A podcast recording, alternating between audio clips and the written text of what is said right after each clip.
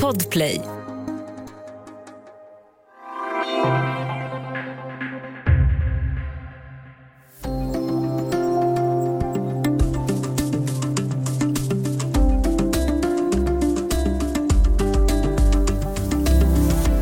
Mord på öppen gata, så kallas det ibland när en person blir dödad utomhus på en plats där alla kan se. Sådana fall som uppgörelser i kriminella gäng får ofta stor medial uppmärksamhet. När kvinnor slås ihjäl av sina män, något som sker ungefär var tredje vecka i Sverige, så förbigås det däremot ofta med tystnad. Det är som om våldet mot kvinnor är normalt. Det är som om den som har dödat inte riktigt har dödat. Varför är det så? Välkommen till Studio DN. Jag heter Sanna Thorén Björling.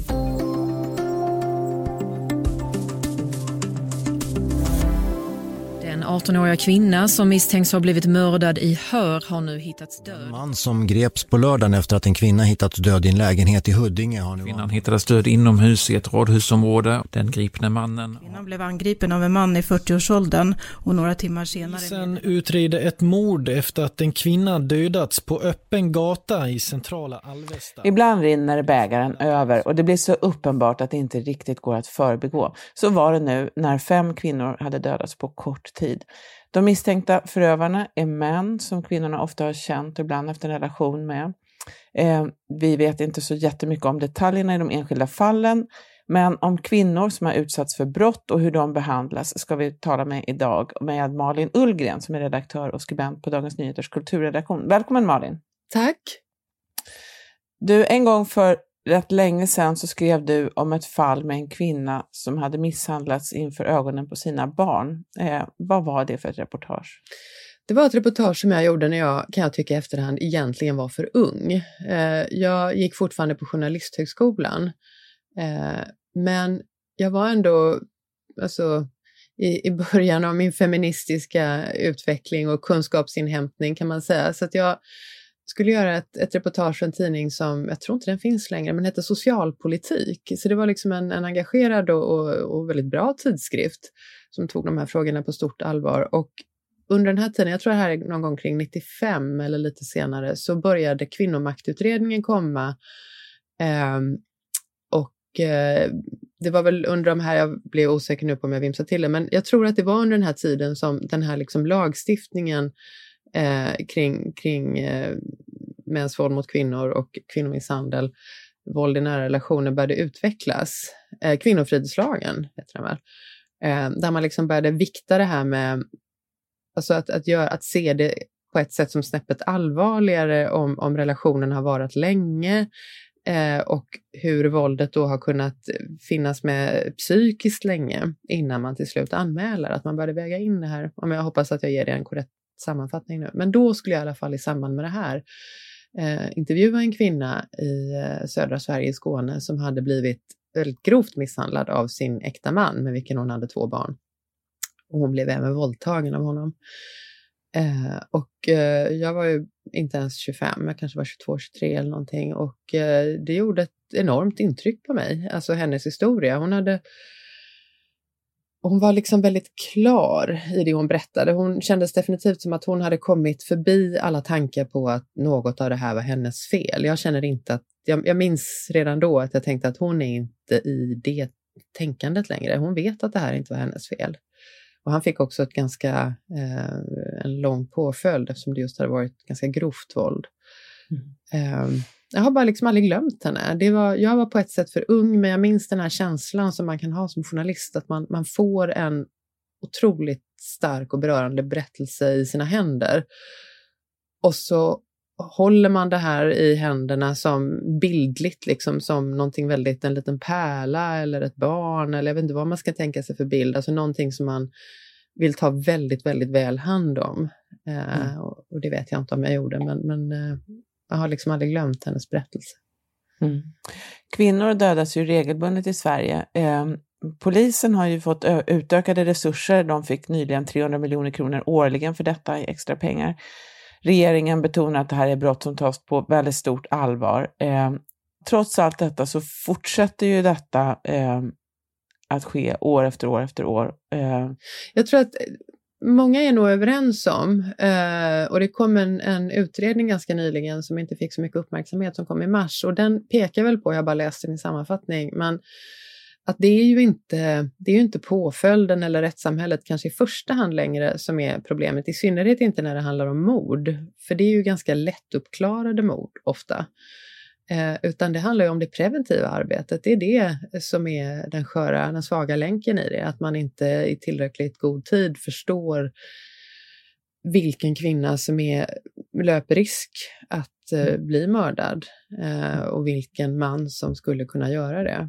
Eh, jag tror inte att det är omöjligt, det är svårt men inte omöjligt och det är väl där då i, i det här preventiva arbetet, de här liksom varningssignalerna som man inte riktigt har kunnat jobba tillräckligt aktivt med tror jag experterna mm. säger. En del av det som har blivit aktuellt nu handlar ju om hur medierna bevakar våld mot mm. kvinnor. Det där är mm. ju lite intressant. Man mm. gör ju ofta det när det handlar om att redovisa statistik, eh, till exempel över året som gått, eller det handlar om enskilda särskilt grova fall till exempel. Mm. Men de här dagliga fallen, eller de som sker med mer reg större regelbundenhet, det blir ju sällan mer notiser. Eh, vad tror du Malin, varför är det så? Å ena sidan, det beror på vad man menar. Om du menar liksom, då menar du inte morden, utan då menar du misshandeln. Ja, även morden då som kanske inte får ja. alltid jättestor uppmärksamhet. Nej. Um, jag, jag, tror att det är, alltså det är så hundratusen förklaringar på en gång. Om jag bara bena upp det snabbt liksom, så tror jag att en förklaring är eh, det här med hur man egentligen i djupet av sitt tänkande jag förstår den här typen av brottslighet? Är det så att man på något sätt accepterar den? Alltså inte tycker att det är bra, men bara på något sätt tänker att det här är en del av vad kvinnlig, den kvinnliga erfarenheten. Att kunna riskera att få stryk därför att män är starkare eller någonting sånt, mer aggressiva. Eh, det tror jag är den ena delen. Den andra delen är ju också att man ser på de här, man har, inte längre, men man har ju länge sett på den här typen av brottslighet som dels någonting som inte egentligen angår samhället i stort. Jag menar, det är ju så att det fortfarande ibland kallas familjetragedi. Eh, det vill säga att man, man ser det här som någonting som eh, händer mellan två. Jag tänker på det franska uttrycket eh, crime passionnel till exempel, alltså passionsbrott eller passionsmord. Eh, därför att mm. man tänker att det på något sätt är liksom något snett uttryck för kärlek. Det tror jag är saker som vi inte riktigt är förbi än. Mm. Jag tänker också att det är någonting i hur vi journalister har lärt oss nyhetsvärdering. Att mm. det, en nyhet ska vara ny, sann och relevant har man lärt sig. Och det ska det vara något som avviker från det normala, annars mm. är det mm. ingen nyhet. Eh, den ska också vara sann, eh, mm. annars är det fake news och påhitt här hemma på film. Mm. Och den ska angå alla. Mm. Eh, så att vad du och jag åt till frukost, det kanske är nytt och det kanske är mm. sant, men det är ju inte relevant för någon mer än för kanske oss. Eh, vad tror du att just det där innebär för hur brott mot kvinnor uppmärksammas? Mm. Alltså på ett sätt så klickar ju det här i alla de rutorna som du, eh, som du tog upp. Det angår alla. Mm. Det är relevant, det är sant, men det det inte klickar i, det är ju nytt i så fall. Mm. Eh, därför att jag menar, det kan ju vara ett en, enskilt, enskilda mordet är ju en, en händelse, en ny händelse, men erfar, alltså situationen, den typen av brottslighet, den tror jag vi uppfattar som evig nästan ibland. Att det händer inte så ofta, men det händer ibland. Det är väldigt smärtsamt, men det är inte nytt. Det är inte nytt under solen.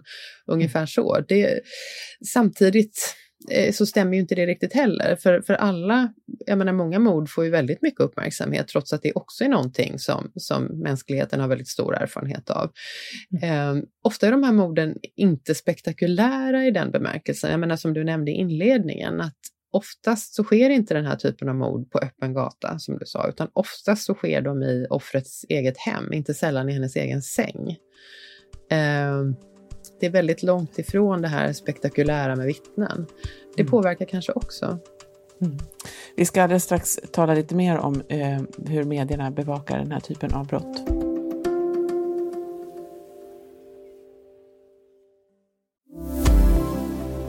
Studio DN idag med Malin Ullgren som är redaktör på Dagens Nyheters kulturredaktion. Jag tänkte vi stannar kvar lite grann hos medierna.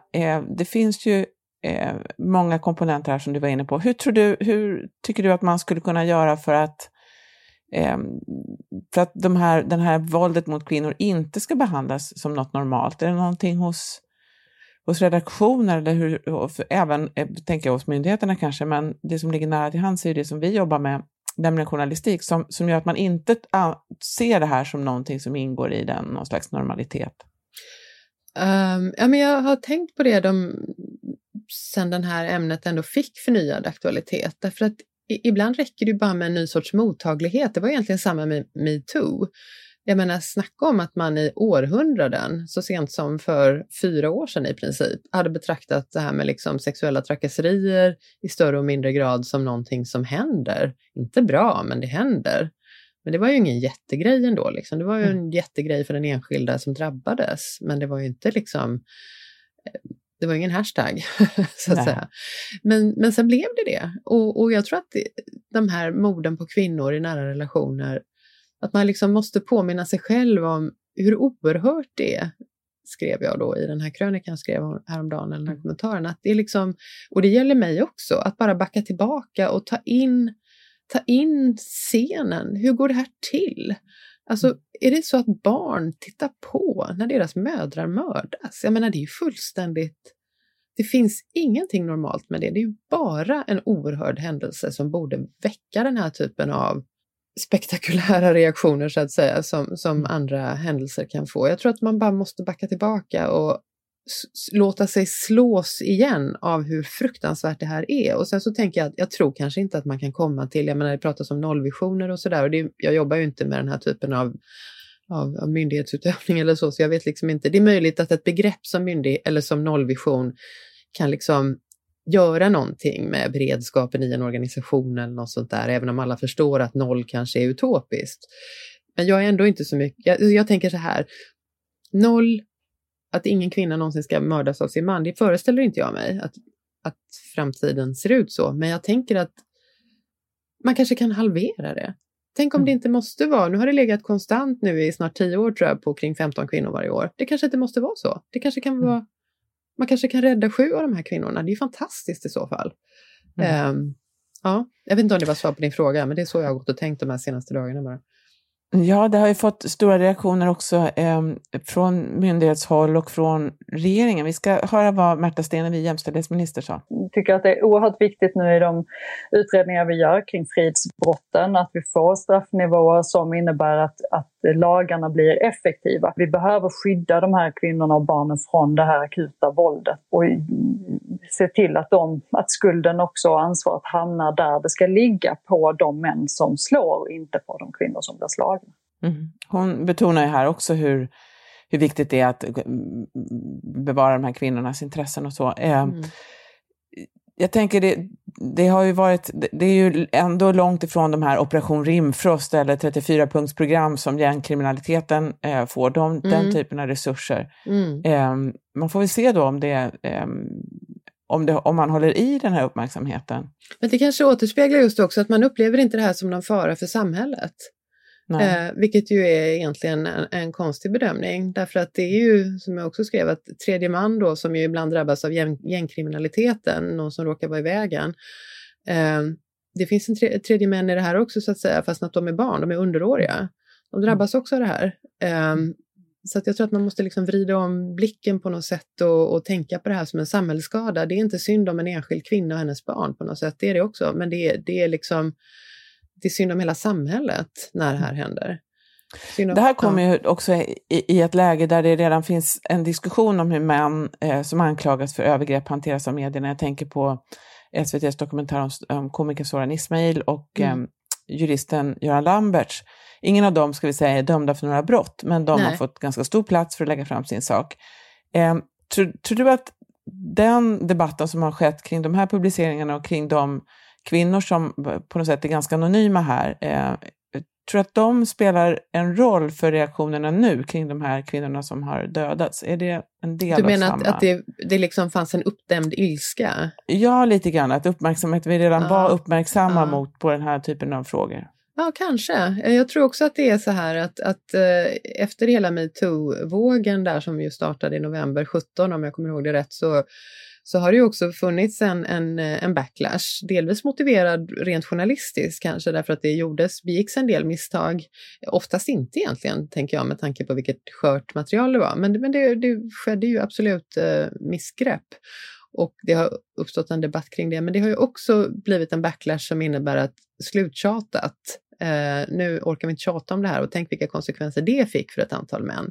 Och där tror jag att det kan finnas också en, en eh, uppdämd ilska hos, hos kvinnor som också väcktes i och med de här mm, trädgårdspresskonferensen som Lambert höll och och dokumentären om Soran Ismail att, att eh, vi tänker inte låta oss tystas nu för att våra 15 minuter är över post metoo, utan det finns mycket annat att ta i här, till exempel våld mot kvinnor och mord. Eh, Eh, hur tycker du att, alltså vad tror du om, om brottsoffren här? En del kvinnor, många kvinnor som eh, avlider ju faktiskt inte utan men de blir kanske slagna. Nej, det är det absolut vanligaste. Morden är ju trots allt en, en mindre del av, en, av, av våldet mot kvinnor. Ja, och de kvinnor som eh, har anklagat män för sexuella övergrepp och andra brott, de blir ju ofta anonyma. Det är ju också ett brott som ofta upplevs som stigmatiserande för brottsoffret. Hur tror du att man kan ta, hur kan man ta deras intressen tillvara? Ja, det är en svår fråga, för jag menar om man tänker på hur det gick till i metoo så var det ju det som var den stora förändringen där, att, att där talade ju offren. Eh, och berättade om sina erfarenheter och valde att sluta skämmas. Eh, valde att och liksom se sin egen del som en del av en, en, stor erfarenhet och inte som en, en enskild sorg som de bar på. Eh, och det om man tänker sig att någonting liknande skulle kunna gälla kvinnor som har blivit slagna i relationer. Problemet där för dem är naturligtvis att det också, om det finns barn, eh, att gå ut och tala om, om, om sina erfarenheter, det, det kan ju eh, det kan vara svårt om man mm. har barn tillsammans till exempel, så det är inte säkert att det är lika enkelt. Och sen kan man ju också önska sådär att måste man framträda med namn och bild och vara med i en dokumentär för att få stöd? Alltså räcker det inte att vi rent abstrakt förstår att det här händer? Fast å andra sidan, människor funkar ju inte så. Vi, vi har ju behov av att få ett ansikte ibland för att förstå saker. Jag, jag vet faktiskt inte. Eh, jag tror Nej, att det är svårare. Är just de där, de där enskilda berättelserna blir ju också på något sätt ofta de mest generella. Att det är genom mm. dem som vi får syn på det här, som när du beskriver de här barnen. Det är mm. genom en beskrivning av en sån situation som man kan leva sig in i hur det, eh, hur det faktiskt är. Mm. Så de berättelserna är ju också väldigt viktiga. Ja, och det är ju faktiskt nästa steg. Jag kan inte på rak arm påminna mig om att jag har läst hundra berättelser om barn som berättar hur det var att, att se sin mamma slå, slås. Eh, mm. Det är fortfarande ganska ovanligt. Jag tror det finns en enorm skam eh, skammens psykologi kring det där också. Men kanske också en, en, en kvardröjande lojalitet med en far som man någonstans då kanske tänker inte mådde bra eller så. Det är, det är svårt att vara barn, även som vuxen. Avslutningsvis Malin, vet mm. du någonting om hur det gick för kvinnan som du skrev om där för länge sedan, eller hennes barn? Nej, jag vet faktiskt inte det. Jag har ofta tänkt att jag ska höra av mig till henne och försöka ta reda på hennes adress och sådär. Um, jag vet inte om hon vill påminnas om det heller, om att jag träffade henne, men, men, eh, nej, men jag, nej, jag vet inte det. Men det kändes som när jag åkte från hennes kök i, i Skåne att hon var på rätt väg. Mm. Mm. Tusen tack för att du var med idag, Malin Ullgren. Tack. Imorgon ska vi prata med DNs korrespondent Henrik Brandao Jönsson om hur det var när han kapade den mexikanska presidentens presskonferens. Studio DN görs för Podplay av producent Sabina Marmelakai, exekutiv producent Augustin Erba, ljudtekniker Patrik Miesenberger och teknik Oliver Bergman, Bauer Media. Jag heter Sanna Thorén Björling.